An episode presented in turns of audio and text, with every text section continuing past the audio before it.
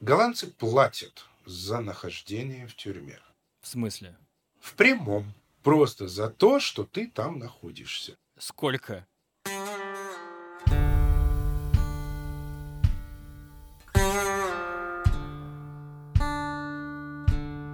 Привет, друзья! Меня зовут Миша Ронкайнен, а слушаете вы тюремный подкаст. Уникальный, единственный в своем роде, чем мне скромничать. Подкаст, в котором я беседую с людьми, отсидевшими или сидящими прямо сейчас в иностранных тюрьмах. Я спрашиваю у этих людей, как кормят, чем живут и какие вообще настроения и порядки за колючей проволокой по всему миру. Сегодняшний выпуск я сам ждал очень долго. Специально искал человека, который побывал в тюрьме именно этой страны – Голландии. Почему? Говорят, что именно в Голландии и еще в Норвегии самые роскошные тюрьмы мира. В 90-е годы в России даже сняли фильм с названием «Хочу в тюрьму». Его главный герой, простой российский работяга, случайно видит по телевизору сюжет о нидерландской тюрьме. Видал? Вот куда тебе надо. К ним, в тюрьму.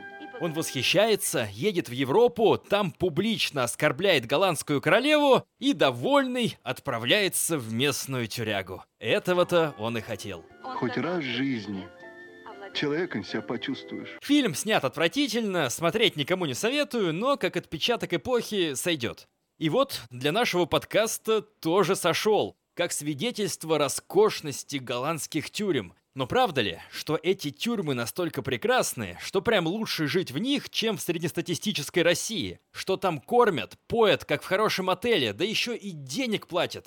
Не за работу, а просто так. Сейчас узнаем, но не у простого российского работяги, как в фильме. Даже, знаете ли, ровно наоборот. У непростого американского еврея, родом который, правда, из Советского Союза. Зовут его Лео, Дослушивайте выпуск до самого конца. Вас ждут интереснейшие 40 минут. Лео, здравствуй. Здравствуй. Спасибо, что согласился рассказать про тюрьму Нидерландов, но начать предлагаю не с тюрьмы, а с истории о том, как ты в ней оказался. Лео, что случилось? Я могу сказать, что в действительности самые большие проблемы в жизни происходят тогда, когда ты кому-нибудь делаешь одолжение или доброе дело. Моя история очень странная и очень необычная. Ко мне достаточно много лет тому назад, в начале десятых, обратились э, ультрарелигиозные евреи из одной общины еврейской на севере Нью-Йорка. Дело в том, что одним из атрибутов одежды ультрарелигиозных евреев являются меховые шапки – шрайблс. Их делают из хвостов животных, из белок, куниц, потому что чисто по вере, для того, чтобы отрезать хвост, животное не надо убивать. И, соответственно, эти ребята, они обратились ко мне с просьбой помочь им привозить из России эти хвосты, которые очень дешевые, и их там много, их никто не использует. Я практически делал одолжение, я ничего не зарабатывал на этом. Они мне по-честному оплачивали половину стоимости билета. То есть ты ездил в Россию, покупал там хвосты и приезжал обратно в США? Я ездил по своим делам, и когда я летел обратно из Москвы, мне партнеры привозили эти хвосты, и я их просто вез в Нью-Йорк. В Нью-Йорке они приезжали и забирали у меня эти хвосты. Сколько за раз ты хвостов возил? Я возил обычно место багажа, это было где-то, ну, килограммов 20. То есть чемодан 20-килограммовый, забитый хвостами? Да. А расскажи, чем ты занимаешься и почему правоверные евреи Нью-Йорка тебя просят о таких одолжениях? Ты член общины? Я не член общины, я слабо соблюдающий. Я отмечаю несколько еврейских праздников. Я не соблюдаю субботу, я не соблюдаю кошер. Такой вот я неполноценный, можно сказать, что еврей, какой есть. У меня много знакомых, евреев религиозных, ультрарелигиозных. А бизнес у меня уже больше 20 лет. Можно сказать, что курьерская служба. Я занимаюсь доставками из э, Нью-Йорка в Москву и обратно. Курьерская служба? Ну-ка расскажи подробней. У меня летают люди, которым я покупаю я билеты, и которые возят мой груз. Это оказывается ну, достаточно выгодно, потому что условия въезда человека в Российскую Федерацию значительно лучше, чем любой другой способ доставки товаров. То есть живой трансатлантический курьер выходит дешевле, чем пересылка товара почтой? Это интересная информация. А чем ты забиваешь багаж своих работяг? Айфонами? Ну, в действительности не айфонами, а потому что это будет позиционировано как коммерческий груз. Поскольку у нас людей летает очень много, они летают два-три раза в неделю. Груз выглядит совершенно нейтрально. Немножко электроники, немножко одежды, немножко обуви, витамины, запчасти и так далее. Но в целом я верно понимаю, что часть айфонов, которые появляются в России до официального старта продаж, это в том числе и твоя работа.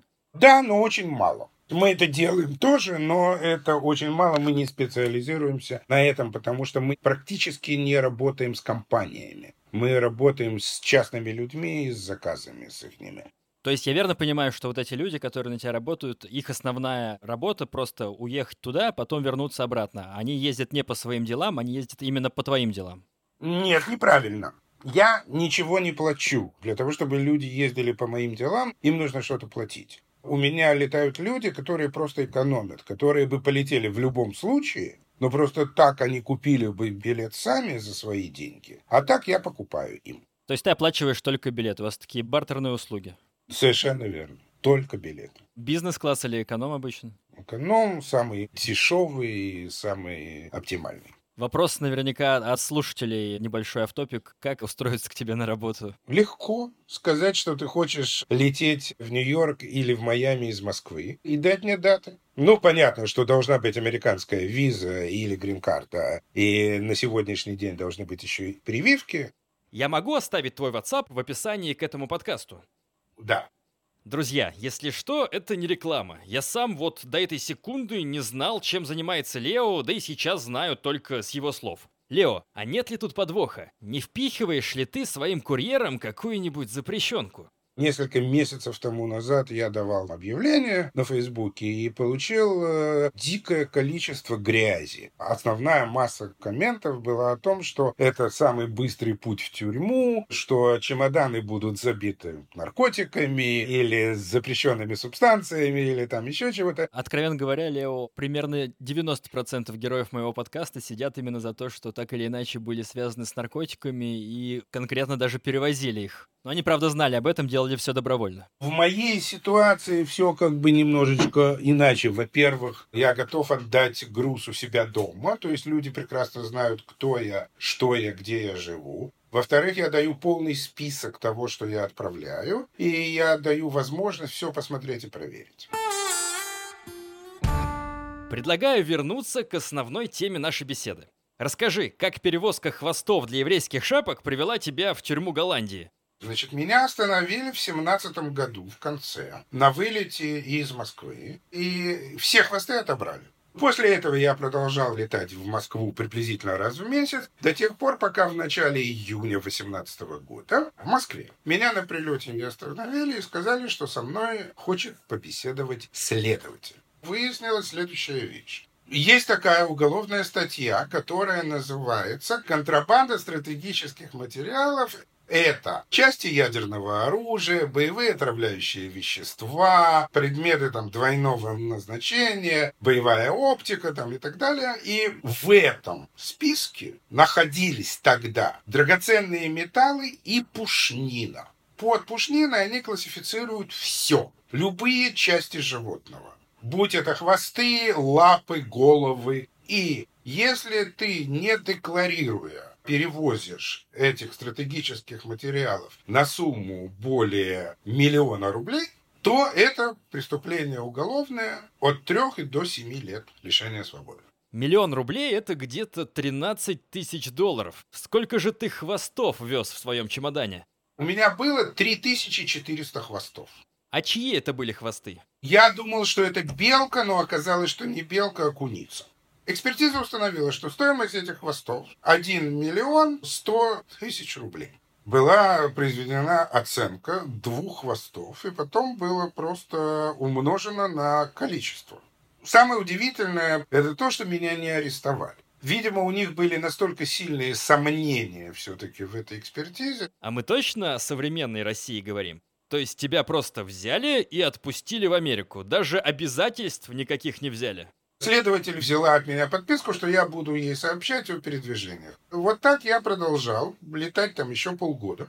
А у меня за 20 лет занятия этим бизнесом наработаны определенные связи. В декабре 2018 года мне позвонил один мой знакомый из правоохранительных органов. Он говорит, ты знаешь, пришла экспертиза вторая, и она очень плохая. Я звоню адвокату и говорю, мне сказали, что пришла экспертиза, экспертиза очень плохая. А у меня там через э, три дня билет мне лететь в Москву. Соответственно, адвокат мне говорит, ну хорошо, дай мне день-два, и я все выясню. Он перезванивает мне через два дня и говорит, получил предложение от серьезных людей.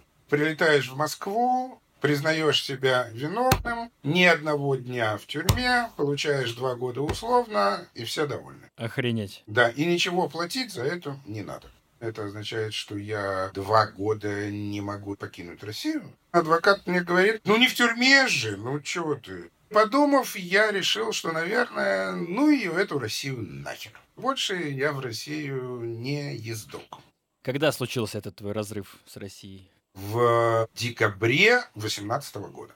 Так, ну на этом история не закончилась. Как мы знаем, тебя задержали в Амстердаме. Меня задержали в Амстердаме полиция э, на выходе из самолета в феврале 2020 года. Причем очень интересно, на выходе из самолета я увидел, что там какая-то очередь, и что полиция проверяет документы у людей. И у меня еще мелькнула мысль, не меня ли ищут? Потому что в действительности проверки паспортов американских рейсов, прилетающих в Амстердам, нету. Мне объяснили, что я задержан по запросу России, которая меня поставила в Интерпол Red List. Называлось это в официальных документах Crime Against Government. Преступление против правительства.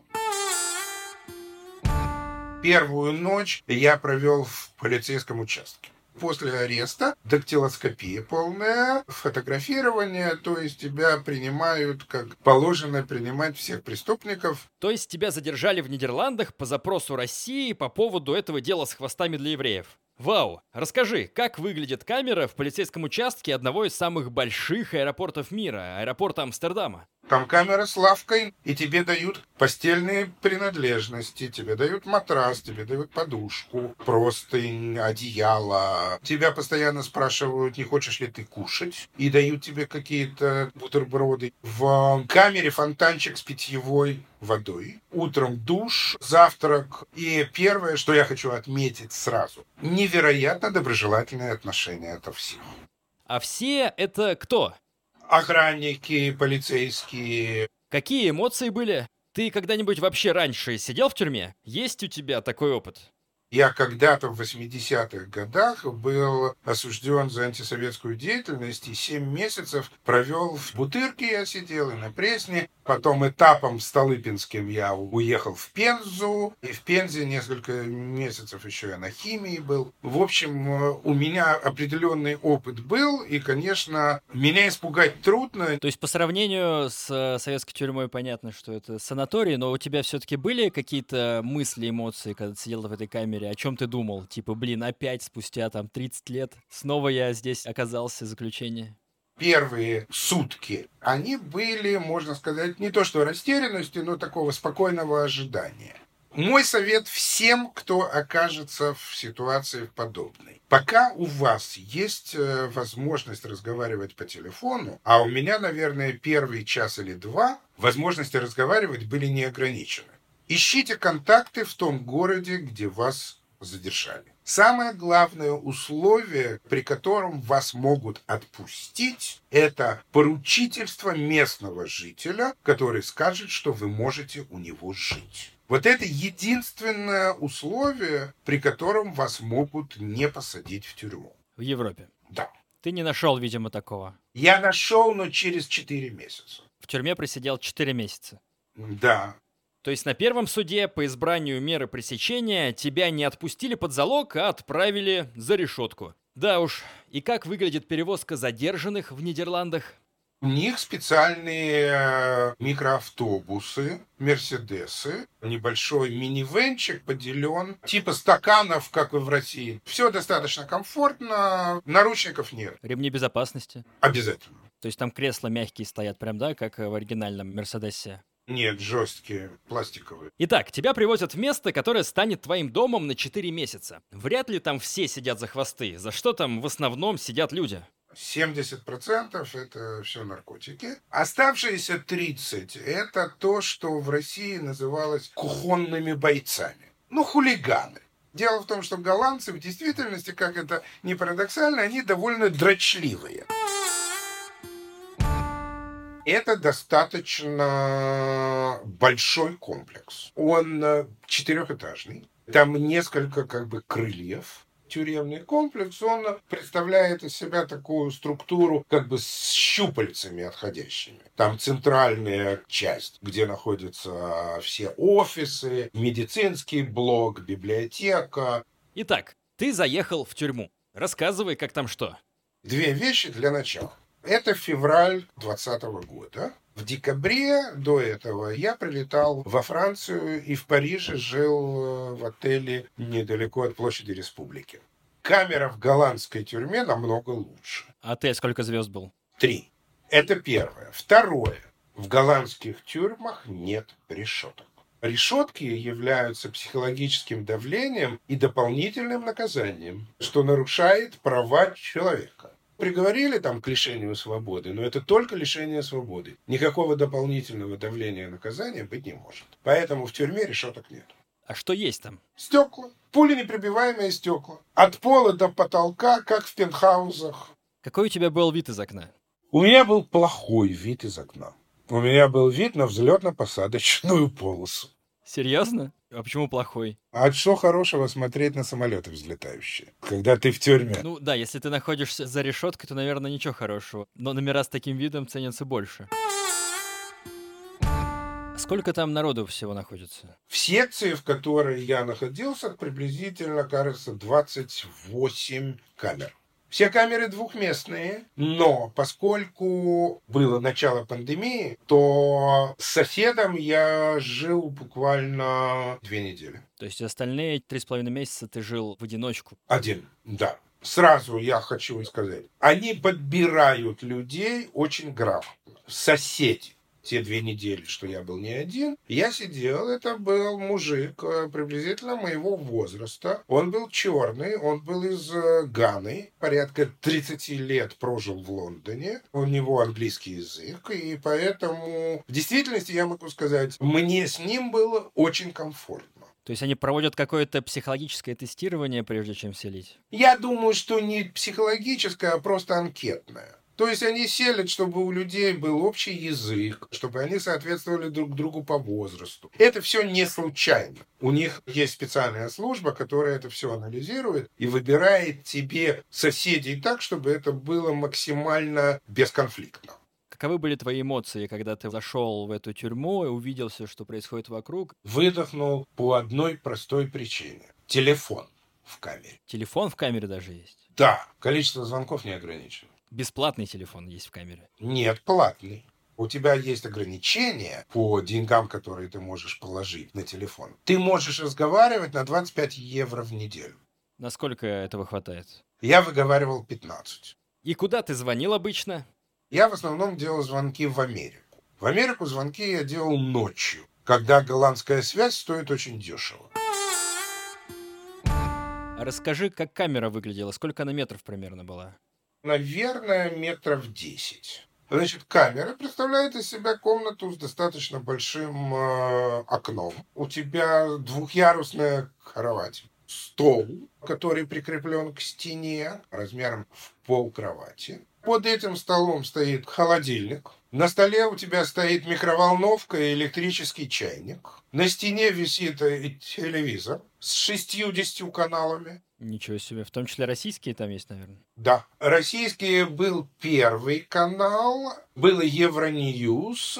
Наверное, 4 или 5 каналов на BBC было. Несколько французских и очень много местных. Но ночью-то нельзя, наверное, смотреть телек. Выключают там свет или электричество. Хотя вот телефоном, ты говоришь, пользовался. Ничего не выключается. У тебя нету никаких ограничений по режиму. А давай вернемся к камере. Был ли там туалет, душ, ванная комната? Там отдельная комната, но она без двери. Там просто проем. Там находится душ, туалет э, и умывальник. Ты сравниваешь ее с отельной комнатой. Почему ты сравниваешь именно с отелем ее? Потому что я могу сказать, что душ в тюрьме по пространству раза в два больше, чем французский. Сама по себе комната, она была больше, чем в отеле. Какие-то элементы декора, может быть, там ковер, пуфики? Никакого нет. Пол бетонный, все сами делают уборку утром. Там куча всякой химии, ты можешь это помыть э, специальной жидкостью, чтобы все хорошо пахло.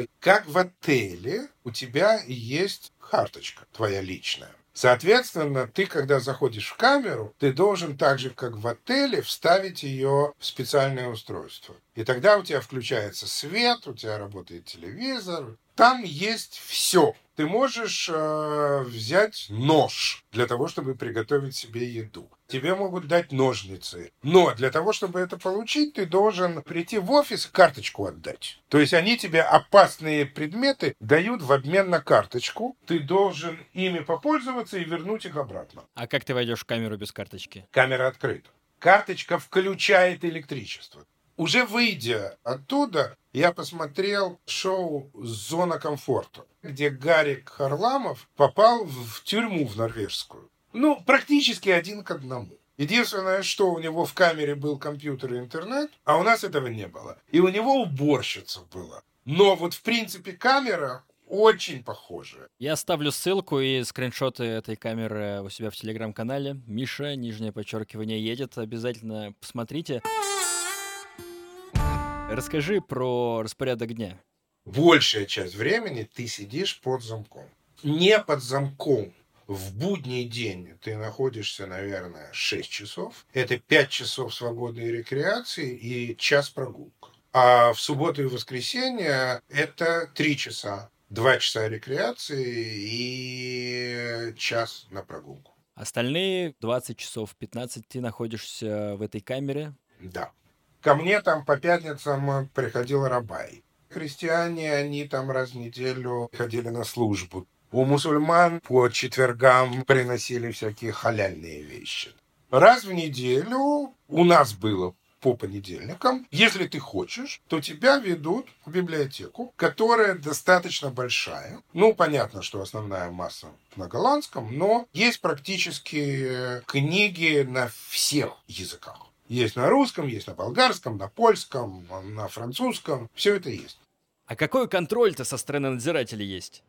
Там есть вечерний обход, когда они смотрят в глазок. И э, в 6 утра они открывают дверь. Перед тем, как открыть дверь, они обязательно стучат и спрашивают, можно войти? А ты можешь ответить нет?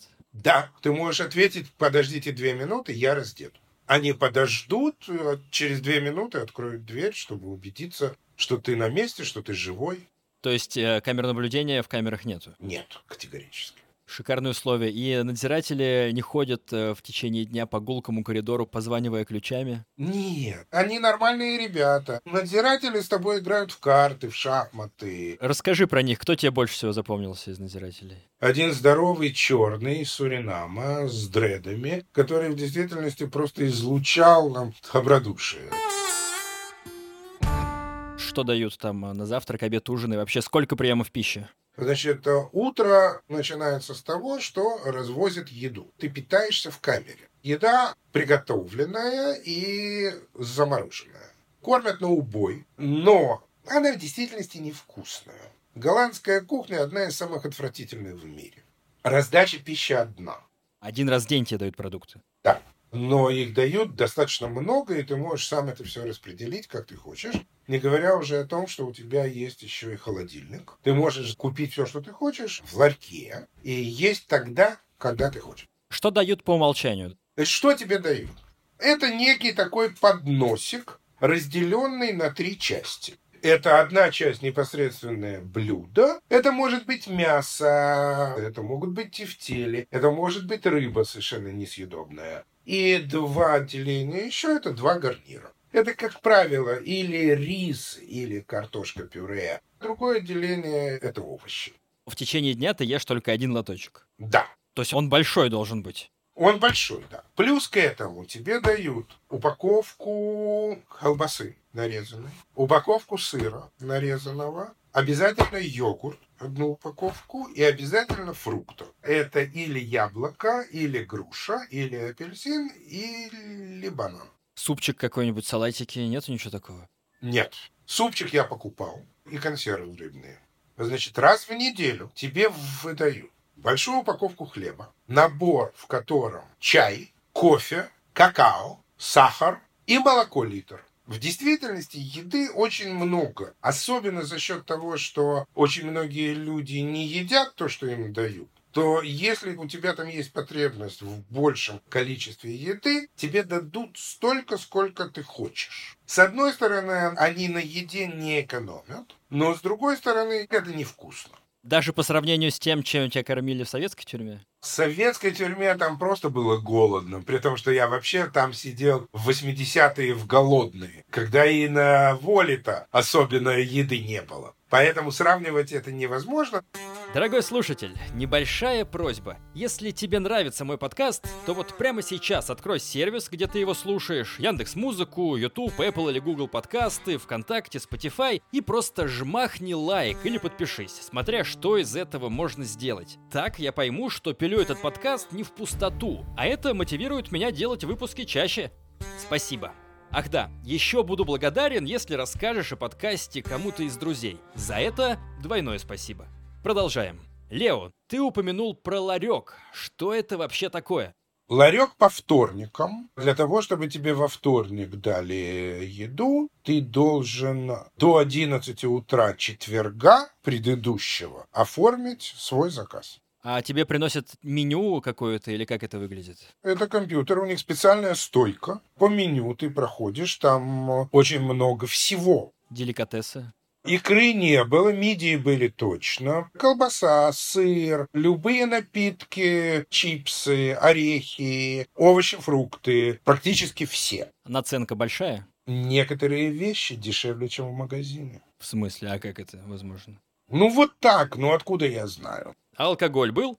Нет, алкоголя нету никакого. Но вот овощи, фрукты дешевые очень. Виноград по 2 евро за килограмм, апельсины за полтора. Ну, ну какие-то цены смешные. Был там праздник один, который они отмечают как э, национальный праздник. Это день рождения короля. И совершенно шокирующая вещь, когда в этот день, там часов в 12, раздается стук в дверь, заходит надзиратель с тарелочкой с тортом и говорит, а это от его величества.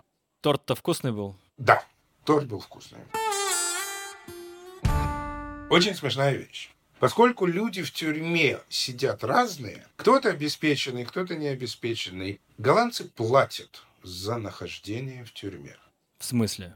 В прямом. Просто за то, что ты там находишься. Сколько? 25 евро в неделю. То есть тебе платят 25 евро в неделю на твою карточку, на счет. Ты можешь использовать эти деньги для покупок в ларьке и для оплаты за телефон. 25 евро в неделю — это 100 евро в месяц, где-то 9 тысяч рублей. Просто за то, что ты сидишь в номере отеля. Так, кого там нужно побить, ты говоришь? Я, когда вышел из тюрьмы, у меня денег было больше, чем когда я туда зашел. А потом, если ты не потратил, то тебе кэшем выдают эти деньги. Да. Мне выдали кэшем, когда я выходил, все, что у меня на счету было. Это получается 100 евро в месяц, а у нас э, пенсия, по-моему, 100-200 в месяц в России. Это как вообще? Ну, вот так вот. Звериный оскал капитализма.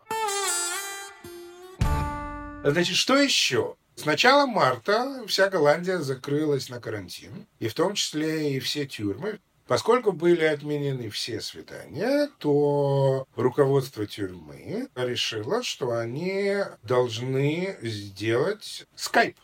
Родственники должны видеть своего заключенного, чтобы быть уверенными, что он нормально выглядит, что он не избитый, не поврежденный и так далее. И как это устроено? Просто обычный скайп?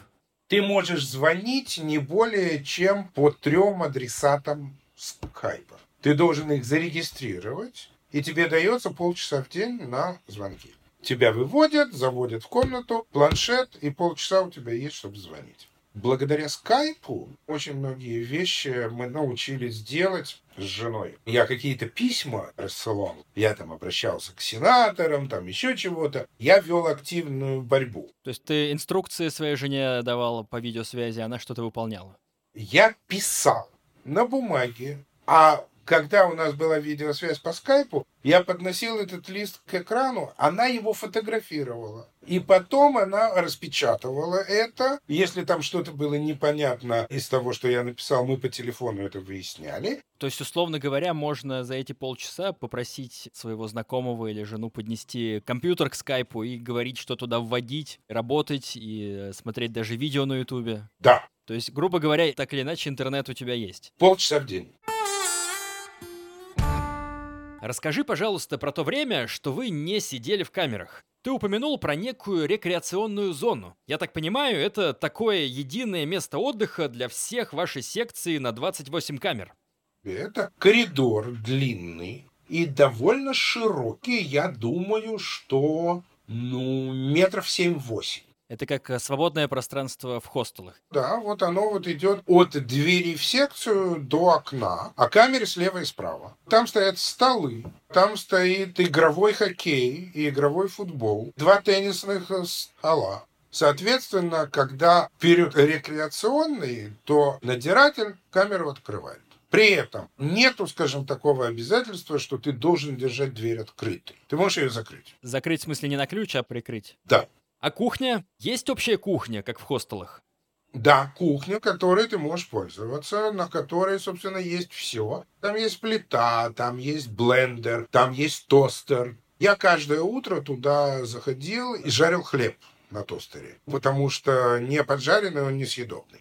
И охранники в это время тоже вместе с вами там находились, с ними можно было сыграть в шахматы. Да во все что угодно, и в шахматы, и в карты, и в настольный теннис. То есть это не воспрещалось администрацией тюрьмы? Нет. Это какой-то очень удивительный момент, который стирает границу между надзирателем и заключенным. Да, да. Если ты не доставляешь им лишнего беспокойства, то все очень доброжелательно. И то есть там не было попыток пырнуть надзирателя ножом или что-нибудь такое? Ты упомянул, что там много людей, которые за драки сидят, то есть они могут быть агрессивными. Ну, в действительности они уже как бы успокоены. На четвертом этаже приблизительно раз в две-три недели берут э, тест на наркотики. Есть возможность в передачках передать наркотики как-то? Никто не знает, но они тестируют. Были ли вообще попытки, или, возможно, у кого-то из тех, кто жил с тобой, кто-то нелегально пронес что-то? Не слышал. То есть никакой нелегальщины не было вообще? Абсолютно. И не шмонали камеры в поисках этого? Шмонали. Приблизительно раз в месяц. Очень аккуратно. И это все на твоих глазах. Это не то, что тебя выводят из камеры, и там они шмонают все. Нет. При этом как бы он говорит, я буду смотреть здесь.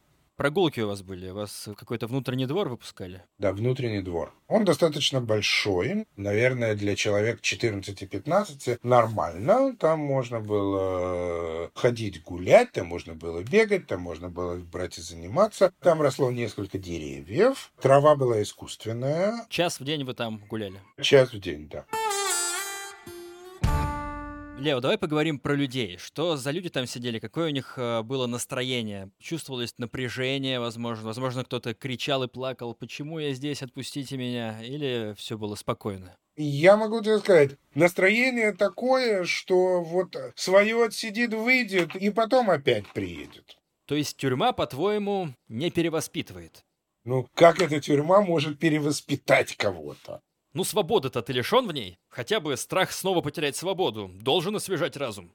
Для очень многих людей условия нахождения в этой тюрьме значительно лучше, чем условия их свободной жизни. За все четыре месяца был только один человек скандальный. Это был какой-то югослав. Он невнимательно изучил правила, не заплатил за телефон. И оказалось, что у него закончились деньги, позвонить он не может, а там, если ты деньги зачисляешь, они зачисляются на карточку только через два дня. Ему нужно было позвонить срочно, он начал начал, а сделайте что-нибудь, ему сказали, мы ничего не можем сделать. Начал скандалить, его тут же убрали из секции. Так, а в чем заключался его скандализм? Его скандализм заключался в том, что он громко хлопнул дверью офиса, выходя из него. Офис — это помещение, в котором надзиратели, видимо, сидят, да? Да, И за это его убрали. То есть все остальные люди были спокойные. абсолютно. Никаких проблем совершенно. Больше половины сидящих там э, это, как я их называл, проглоты. Что это значит? Расшифруй. Это те, которые перевозили наркотики, глотая эти контейнеры. Контрабанда наркотиков э, в желудке своем. Да. У них же есть заморская территория в Южной Америке, которая называется Суринам. Для Суринама въезд в метрополию безвизовый, и люди оттуда регулярно прилетают в Голландию и периодически их отлавливают. А вот из твоих сокамерников максимально сидящий, кто из них? Сколько он там отсидел уже? Наверное, Майк голландец, кухонный боец, достаточно молодой парень, лет 30, такой накачанный спортсмен. Он там находился полтора года. Он там был свой абсолютно, он развозил еду, он был старший по этажу. Я с ним общался, он сказал, блин, два года за один удар как-то многовато. Челюсть сломал в трех местах. Жене своей. Нет, в баре. Что произошло дальше? Через 4 месяца ты нашел поручителя из местных, тебя отпустили под подписку о невыезде, и ты провел какое-то время в Европе, дожидаясь суда. Верно? Я провел в Голландии. За пределы Голландии не мог выехать? Да. Меня просто выпустили без браслета, без необходимости отмечаться. Паспорт отдали? Паспорт не отдали, но если бы я хотел, мне нужно было просто добраться до базы Рамштайн, оттуда я бы уже уехал. База Рамштайн, что это такое? Это авиабаза американская. Она в Германии недалеко от границы, от голландской. Верно, я понимаю, что там не действуют законы европейские, да, там американская администрация, и ты можешь туда, как гражданин США, прийти и сказать, у меня тут какая-то фигня происходит, давайте-ка я лучше у вас посижу и разбирайтесь вы. И начинает разбираться уже американский суд. Да, совершенно верно. Вот оно что. Интересно, а расскажи коротко, чем в итоге закончилась твоя история с контрабандой хвостов, и закончилась ли она? Ну как, она не закончилась в России, наверное, никогда не закончится. Россия для меня закрыта и закрыта навсегда. Я так понимаю, ты подал жалобу с требованием не отдавать тебя России. Да, да, да. Что решил по ней суд? Верховный суд долго разбирался. Первый шаг это был, что они признали жалобу обоснованной, а потом второе решение это было, что прокуратура взяла и поменяла свое мнение и пришла к выводу, что они ошибались и экстрадиция невозможна. Небольшое отступление. На самом деле, все мои беседы с героями подкаста сильно длиннее получаются, чем в итоге выпуски. Вот и сейчас. Выпуск минут 40 или 50 длится, а с Лео мы беседовали несколько часов. Большую часть из которых он рассказывал о нюансах своего уголовного дела. Но у нас не юридический подкаст, а тюремный, потому про дело я повырезал почти все. Прости, Лео. Но один ключевой момент упомяну.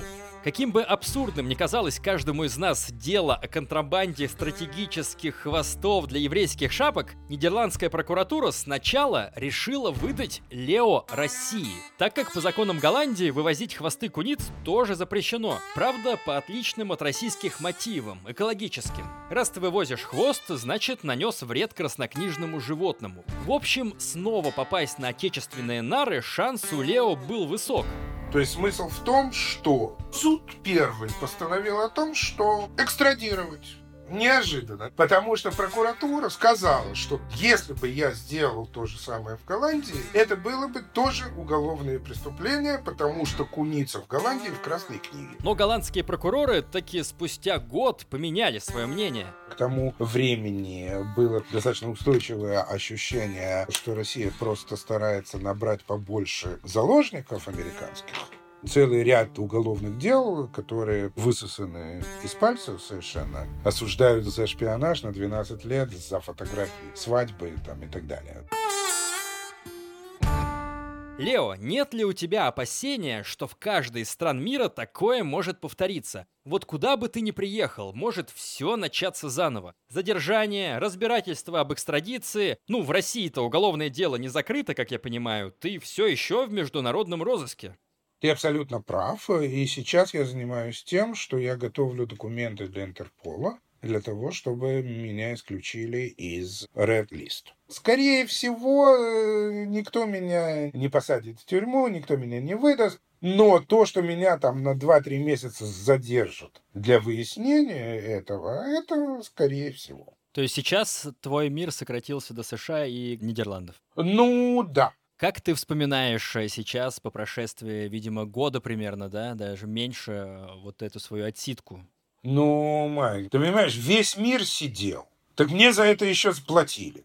Я не мог этого избежать. Это было совершенно неожиданно, это было совершенно непредсказуемо. О том, что они меня в розыск объявили, я не знал. Не ездить тоже я не могу, я люблю это делать. Сожалений нету, раз ощущение, ну, конечно, лучше не в тюрьме. Нету страха какого-то, желания больше там никогда не оказаться. Как хорошо, что я вышел. Нету страха. Есть личные доказательства того, что я выживу в любых условиях. И что бы ни произошло, я всегда в состоянии выдержать это и победить всех. В моих подкастах люди говорят, что тюрьма их очень сильно меняет. Вот она тебя поменяла? Абсолютно никак. При этом я умудрился еще спасти свой бизнес, спокойно совершенно оттуда им руководил и сумел выстоять эту всю жуткую пандемию. И, в общем-то, я хочу тебе сказать, у меня семья хорошая, жена, которая, можно сказать, что подруга боевая и которая все прошла. У меня дети, у которых все хорошо и финансово, и как угодно. И была поддержка друзей.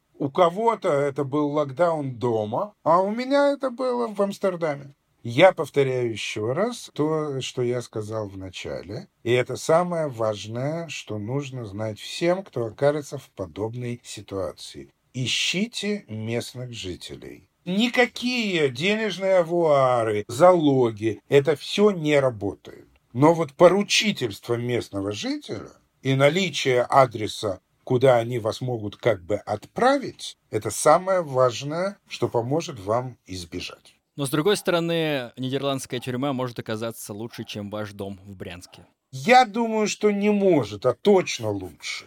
Друзья, напомню, вся дополнительная информация, фотографии и WhatsApp Лео уже в моем телеграм-канале Миша, нижнее подчеркивание, едет. Заходите, подписывайтесь, ставьте лайки подкасту, ждите следующий выпуск. Спасибо за ваше время. Спасибо, Лео. Пока. Счастливо. Всего наилучшего. Лучше моим путем не следовать.